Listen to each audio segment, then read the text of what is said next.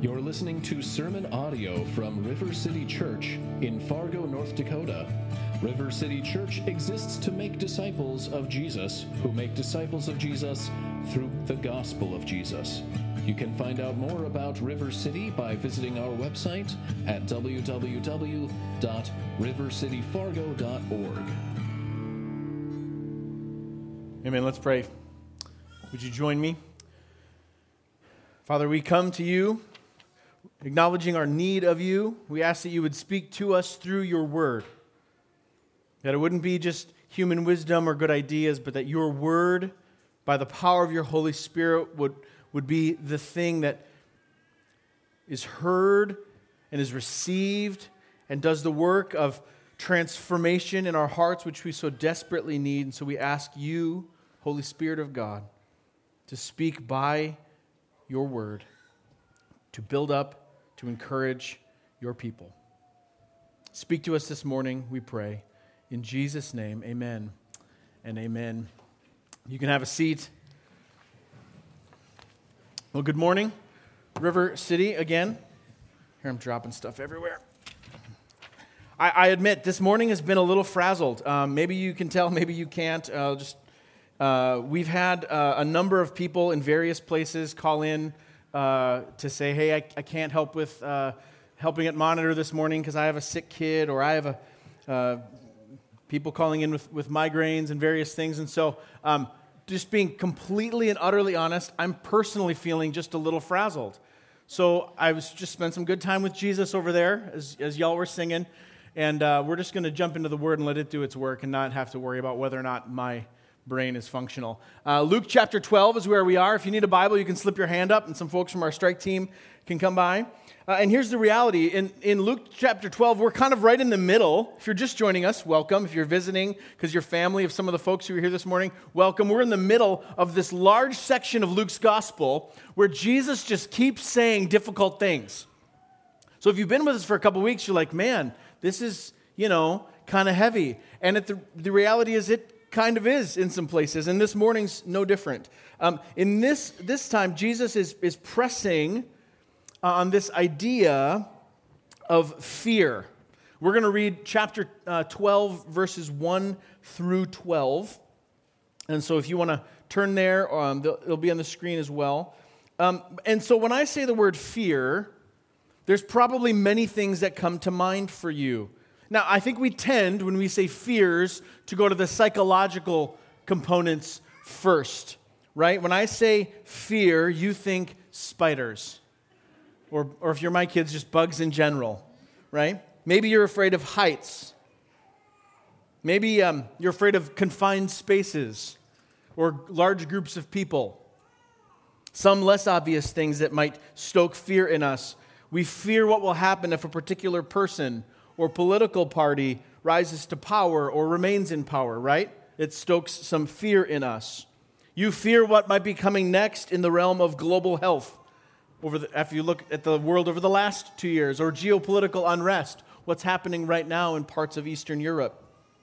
Right? And in fact, the culture in which we live, uh, the media outlets and, and politicians, I think the culture like feeds and thrives on the kind of stoking of fears and anxieties in order to manipulate, in order to perpetuate a state of anxiety and a state of unknown and rest. And I'm not, don't, don't hear me in that like I'm just like poo pooing on the culture. I think that's just the reality of where we live. So, so, so that's important, and I want us to kind of keep that in mind. But as we talk about fear this morning, I, want us to try to form a, a theological definition, not merely a psychological one. Here's what I mean. Can we create a, a little bit of a biblical definition around this idea of fear? Because uh, I think it's important because I believe that we respond outward here in our daily lives, in whatever circumstances we find ourselves in, we respond out here according to what we actually believe in here. So, theologically, we can divide fear into two categories. At least that's what I'm going to attempt to do this morning. That we can fear creation or we can fear the creator. We can fear man or we can fear God. I think there's a, a dividing line that Jesus draws here in this passage that we can use. So, as we read this text, let me ask you this question Who or what do I fear? That we can all ask that question. What are the things that cause me to fear? And as we wrestle through that, as we look at this text, we'll ask follow ups. How do I know if I'm how I'm responding in a given situation is exposing a fear of man or a fear of God? That's what I think Jesus is pressing on here. Who or what do you actually fear? And Jesus, as our compassionate Lord, which we'll read here in a second, he addresses his disciples and he addresses us. And he gently and directly dismantles all of our misplaced fear of man and calls us instead to a holy fear of God. He gently dismantles our misplaced fear of man and instead calls us to a holy fear of God. So let's read our text, Luke chapter 12.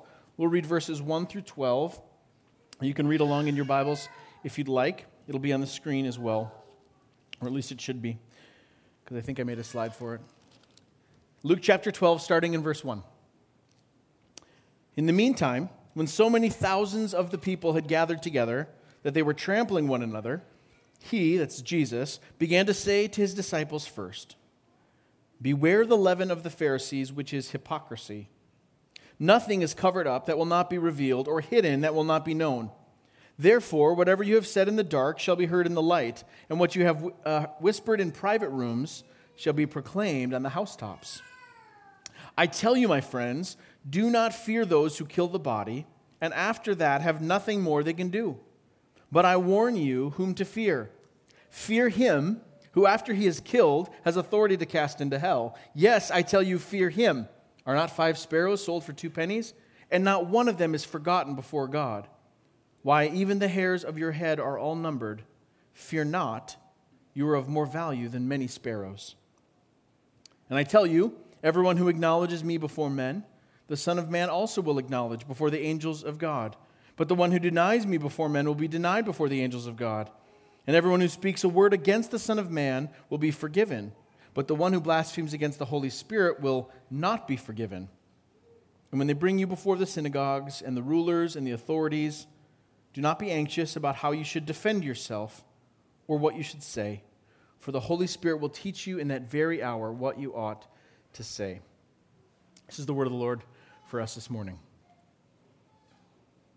Now, as I said, Jesus is, is pressing on this question of who or what it is that is causing, in this case, his disciples he's teaching to be afraid. Specifically, he's addressing fear of man and the lack of a proper fear of God that's being exposed in their hearts. And not just what's being exposed in their hearts, but what's spilling out of their hearts and coming out of their mouths. And so um, we're looking at this text kind of in three parts. You'll notice that your probably your English translation has it broken up into three sections. We're going to look at it in that way, where verses 1 through 3 are what's happening in the heart. Verses 8 through 12 are the things that are coming out of people's mouths, their confession, what they're saying or not saying. And then in the middle is where he gets at a right and good kind of fear as opposed to a misplaced one. And so that's the, the fear sandwich we're going to look at today. With the mouth and the heart uh, being the bread, and this real teaching, this meat in the middle of, of what good fear really is. So that's what we're going to look at verses 1 through 3, the heart, verses 8 through 12, the mouth, and then sandwich between Jesus really getting at the heart of fear and what it really is, verses 4 through 7. I uh, hope that makes sense to you. It makes sense to me, so let's just go after it, okay? Uh, and because Jesus starts with the heart, we'll start with the heart. We talked about this last week that Jesus uh, is pressing on these religious leaders because they're neglecting to remember that there's an outward part of a person and an inward part of a person, right? You clean the outside of the glass, you make yourself look good, and inside is filthiness and wickedness. Jesus says, let's get at the heart first.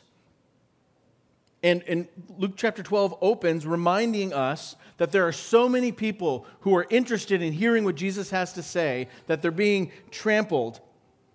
Just as a, just a context note, so many people are crowding around to hear what this Jesus has to say. And he turns to his disciples Luke tells us, and he tells them in verse 1 Beware the leaven of the Pharisees, which is hypocrisy.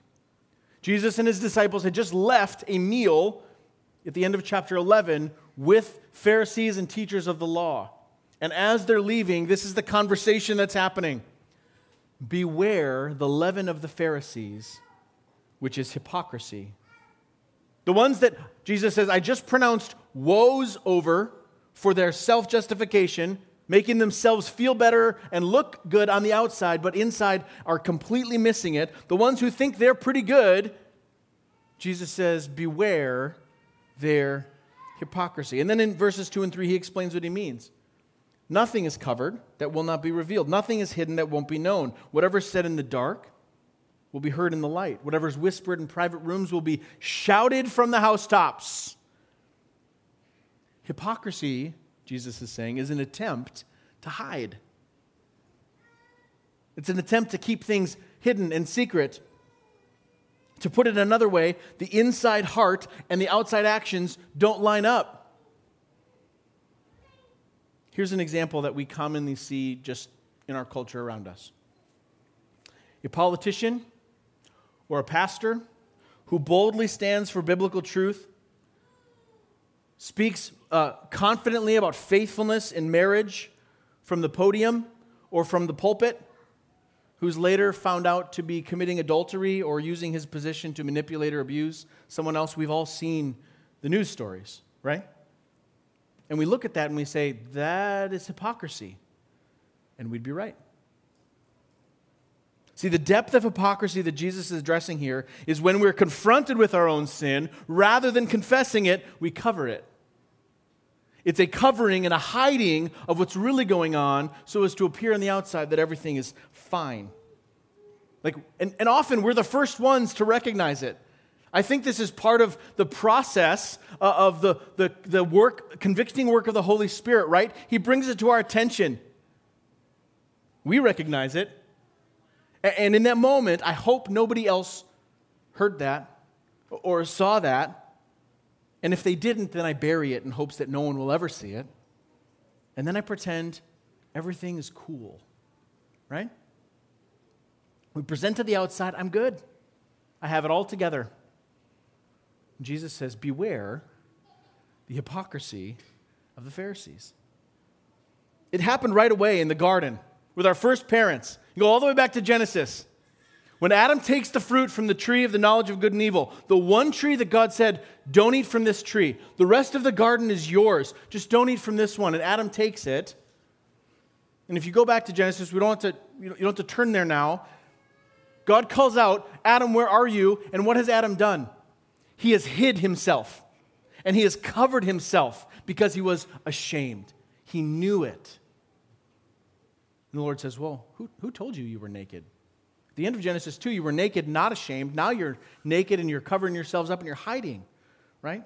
This is what sin does. So, hypocrisy is not only just the inside of a person and the outside of a person not being aligned, although it is that, but it also, I think, includes sin being covered up rather than sin being confessed. The problem is not that there's sin that resides in our hearts as the old man continues to die slowly. The problem is that we pretend it doesn't exist. We said this last week. And this is what Jesus says in verses 2 and 3. Everything you've tried to hide will eventually come to light. This is a sobering couple of verses, 12, chapter 12, verses 2 and 3, right? We see it all the time in our digital age, in the world in which we live. Something posted on Facebook 10 years ago, it did exist, or sent in an email 20 years ago, which, by the way, also did exist, will eventually be found by someone else and put on display. Like, why do politicians, when they run for office, like wipe their Twitter feeds? Duh. Right? Because someone is going to find something that they said and they thought it was innocuous or they had three followers and nobody cares that will eventually come to light. And if not in this life, the biblical reality is that every word spoken, every Snapchat sent, everything we've said and done will be exposed on the last day as we stand before God. And Jesus is saying, don't fool yourselves into thinking that you can hide. Can you hide from the one who sees all and knows all and stands outside of time? That's one part of it. But more than just the warning about thinking we can hide, I'm more interested in the reason why we try. Like, it's one thing to be like, well, that's dumb. Of course I can't hide. So, what's motivating my heart or your heart to want to tr- attempt to hide? That's, I think, more of the, the reason. And I think, at least in part, the reason that we try to hide and we end up in hypocrisy is because we are afraid. We're afraid. We live in fear of what other people might think or, or, say or do. And so we cover up our sins so as to not be exposed to others. That's what I think is being exposed in the heart of hypocrisy. When we find ourselves there, I think what's being exposed more often than not is fear. And Jesus says, Beware, beware the leaven of the Pharisees, which is hypocrisy. Jesus compares hypocrisy of the Pharisees to leaven, the yeast that makes the dough rise. Most of you know how bread works post COVID lockdowns, don't you? Because you all attempted to make bread. You chuckle, but it's true. And good for you. I'm glad. There's some expert bread makers here in our church community, and I'm not going to call them out here because they would hate that. But if you really are interested in learning how to make bread, I can personally connect you with them who are really good at it. But what's the principle here? just a little bit of yeast mixed in with the flour and the water will spread and make that whole lump of dough rise. Just a little. Hypocrisy, Jesus says, like yeast that's once it's added, once it, it starts to bloom in our hearts, it spreads. That's the, the caution, the danger. Beware, he says.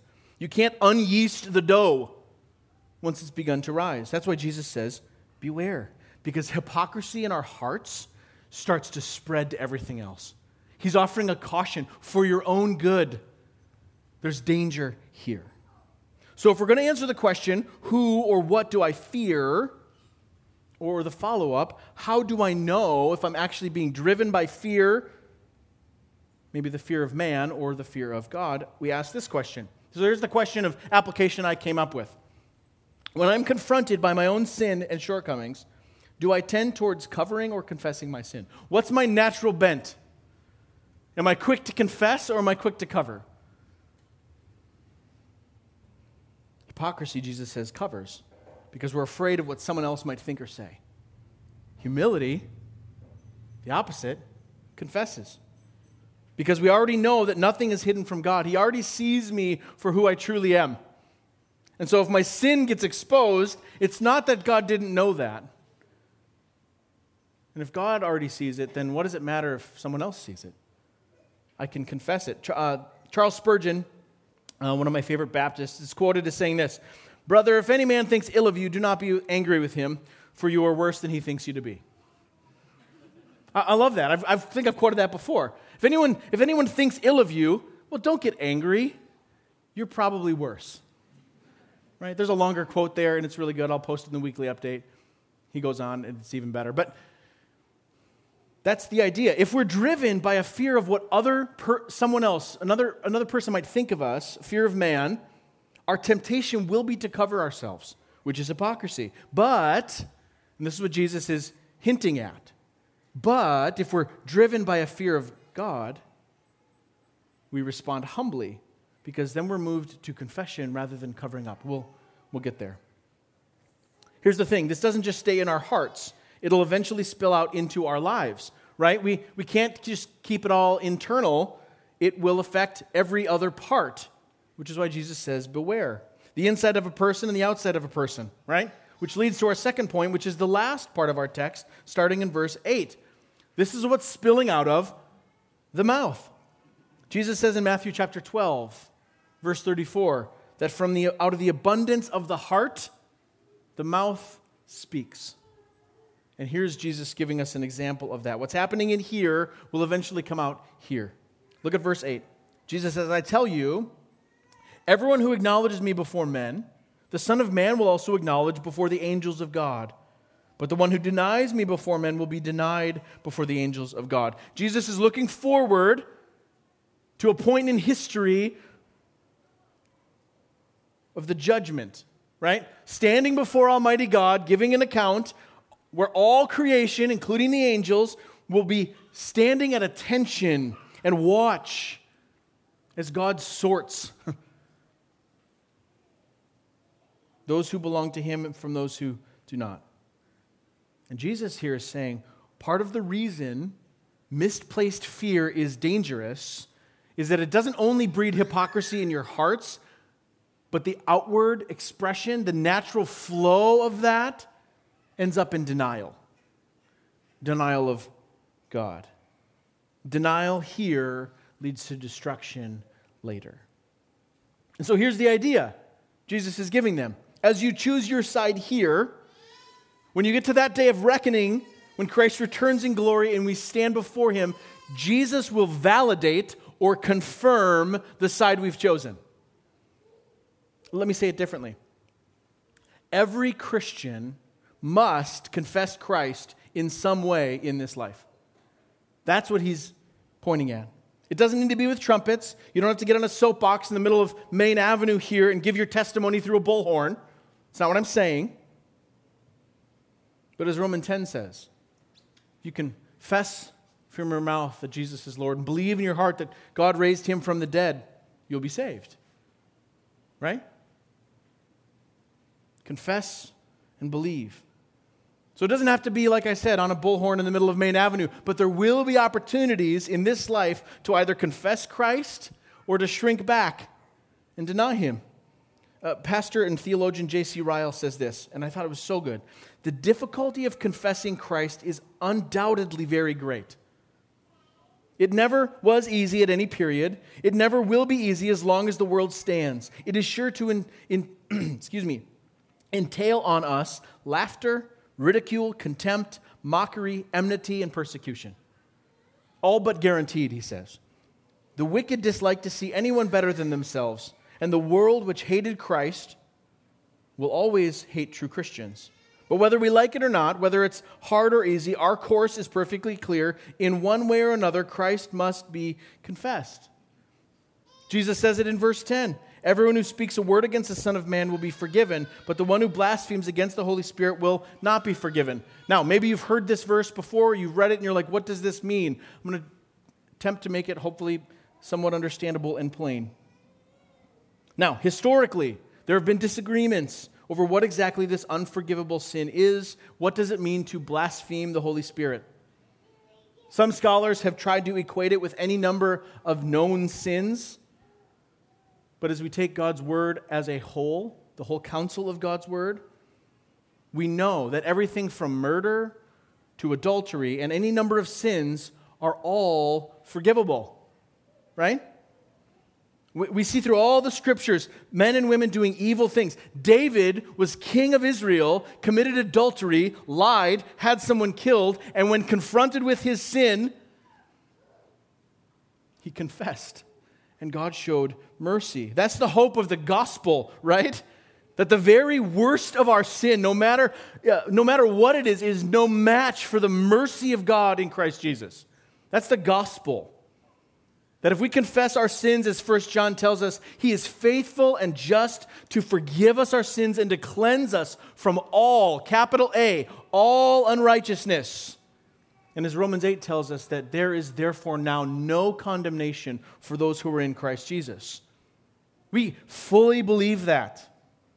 And so it can't be one of those sins that's ultimately unforgivable. Otherwise, like, what are we doing here? We're all out. that can't be it. So, what does it mean to blaspheme against the Holy Spirit? Now, we don't use the word blasphemy much. It doesn't kind of fit into our modern 21st century American uh, vernacular. But on its face, to blaspheme is to speak against someone in such a way so as to injure their reputation. It's a defaming thing. To speak ill and wrongly of someone in order to diminish or defame, maybe put it this way, to deglory them. Jesus is saying, You can speak ill of me, right? There can still be forgiveness. I find it fascinating that on the cross, when Jesus is being wrongly accused and wrongly crucified, cries out from his own lips, Father, forgive them, for they know not what they do. You can defame Jesus, and there still can be forgiveness of that. In fact, we just read a couple of verses ago that there were people accusing Jesus of using demonic power to cast out demons. That gets real close to blasphemy, right? Jesus gives him that warning. But he is saying this that there will come a time when your rejection of me, your rejection of the work of the Holy Spirit, becomes permanent because you're going to get everything you want. J.C. Ryle continues. Let me read this. He says, The man whose sins will not be forgiven is precisely the man who will never seek to have them forgiven. This is exactly the root of his dreadful disease. He might be pardoned, but he will not seek to be pardoned. He is gospel hardened and twice dead. His conscience is seared with a hot iron.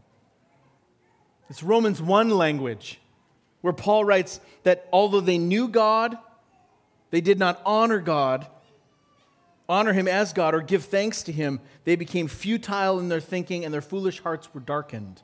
Claiming to be wise, they became fools and exchanged the glory of the immortal God for images resembling mortal man and birds and animals and creeping things.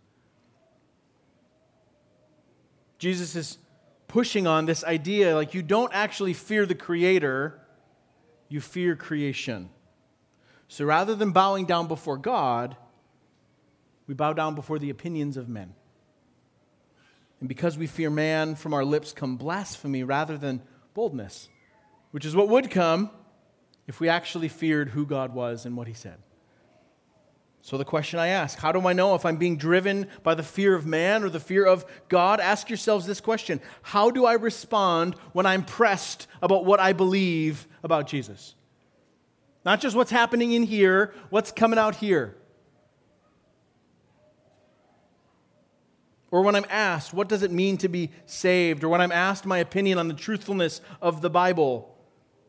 Or when I'm feeling pressure because the opinions of the prevailing culture are not compatible with the truth revealed in God's Word? Do, do I tend to drift towards, well, God might be wrong on this, or the Bible might be a little outdated on that topic?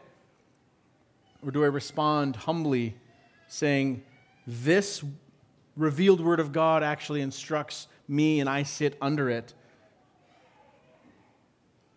So we can say and confess, no, I'm, I'm captive to this and what it says. And I fear God's opinion in here more than man's opinion out here. Jesus adds one more thing in verse 11 and 12. He says, And when they bring you before the synagogues and the rulers and the authorities, do not be anxious about how you should defend yourself or what you should say, for the Holy Spirit will teach you in that very hour what you ought to say. He, he's not saying don't care. He's not saying don't be ready to give a defense for the faith that you have, but he's saying don't be anxious, don't fear. If you indeed have the Holy Spirit, which, as we read in chapter 11, the Holy Spirit is the good gift of the Father that He gives to all of His children, if indeed you have the Holy Spirit, then you will be able to answer in the power of the Spirit. And what's more, you will answer with your lips what is most consistently true of your heart. Which is where we get to the third and final part of our message, verses 4 through 7. Sometimes when we talk about fear in relationship to God, it makes us a little uneasy. We hear the word fear and we think of living underneath a, a tyrant. Fear of stepping out of line would only get us punished. And, and there's some people who reject God based on this misunderstanding of who God is, An, a misunderstanding of the fear of God. But fear is not only about punishment, there is a right kind of fear. Look at verse 4. Jesus says, Do not fear those who kill the body, and after that have nothing more they can do. But I'll warn you whom to fear. Fear him who, after he is killed, has authority to cast into hell. Now, Jesus is saying what, exactly what you think he is saying. The worst another human can do to you is kill you. And after that, what else can they do? But God not only has the power over life and death, but also holds your eternity in his hands as well. So, if given the option to only fear one, which one do you choose? That's what he's pressing on. To put it plainly, we fear world wars because we could die. We fear global pandemics because we could die. We fear walking down a, a, a, dark street or a dark alley in the wrong part of town at night. Why? Because our life could be at risk. Now, hear me. I'm not saying that none of that matters, so therefore be reckless. I'm not saying that. I still wear a seatbelt. I wear a helmet when I'm on my motorcycle. I still take a multivitamin. I'm not saying be reckless. What I am saying is that the worst that could happen to me, the worst that could happen is that I will die, which compared to eternity isn't really that big of a deal because I'm not that important. The worst that could happen. I mean, let alone getting your name thrown up on Facebook for believing the Bible, right? How much weight, here's the question how much weight do we give to preserving our lives now?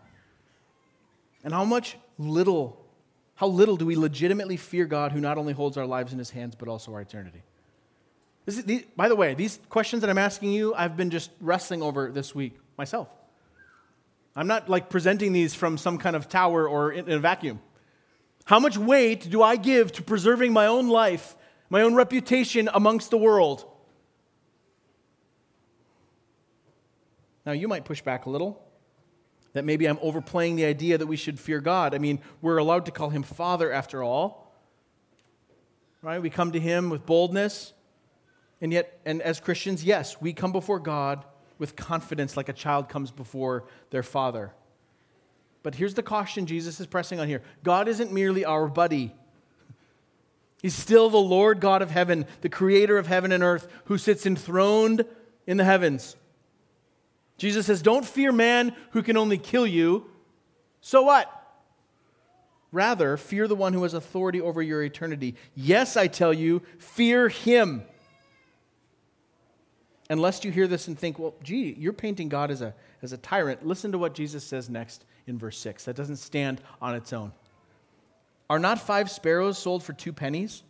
And not one of them is forgotten before God. Now, I don't know about you in the market for sparrows, but, but Matthew in chapter 10 of Matthew, uh, Matthew writes that two sparrows are sold for one penny. So if it's two sparrows for one penny and five sparrows for two, we're getting a, a deal here. We're getting a bonus sparrow. And that might seem insignificant to you, but here's the reality Is not one of them, or excuse me, not one of them, not even the bonus free sparrow is forgotten before God. Not even the buy one, get one free sparrow is forgotten before God. How much more does your Heavenly Father care about you?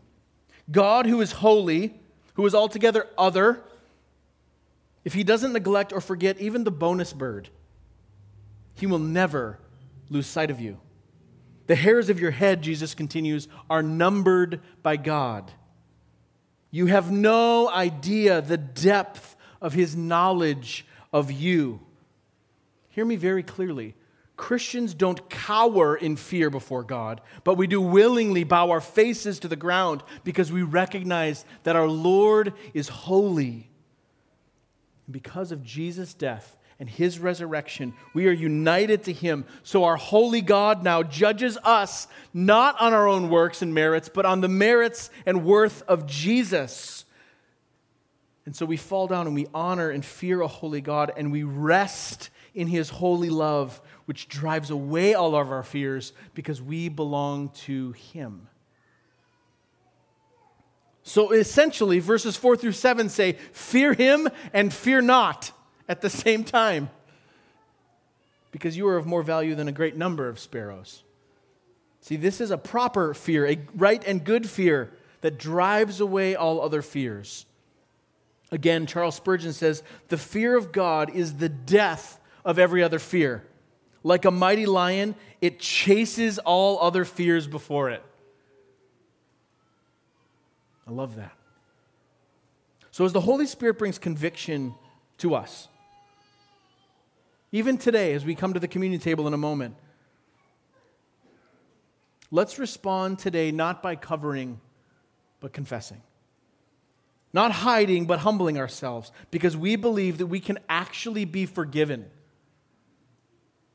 We can actually be forgiven because of Christ Jesus. And in a world that is constantly being fed a diet of outrage and information overload in an attempt to continue to stoke fear and anxiety in our hearts so that our enemy can just continue to manipulate us, that he will work to diminish the glory of God, to elevate the glory of man and the glory of self. Let's let the Holy Spirit here call us to boldness and courage over blasphemy and cowardice.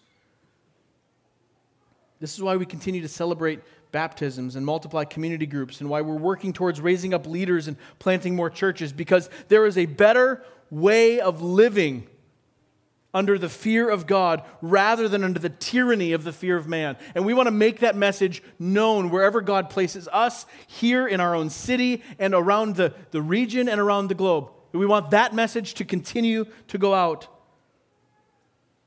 A holy fear of God is a bold contrast to how the world works. Because the worst thing that can happen to us is not being doxxed or spoken ill of on social media or being called terrible things for holding to orthodox convictions on biblical truths or even being killed. So we entrust this life and the next to God who holds all of eternity in his hands.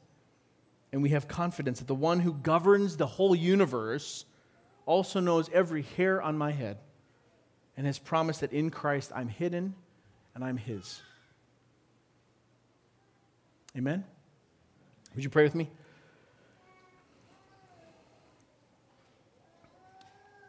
Father, we confess, I confess, as the hymn that we often sing says, prone to wander. Lord, I feel it.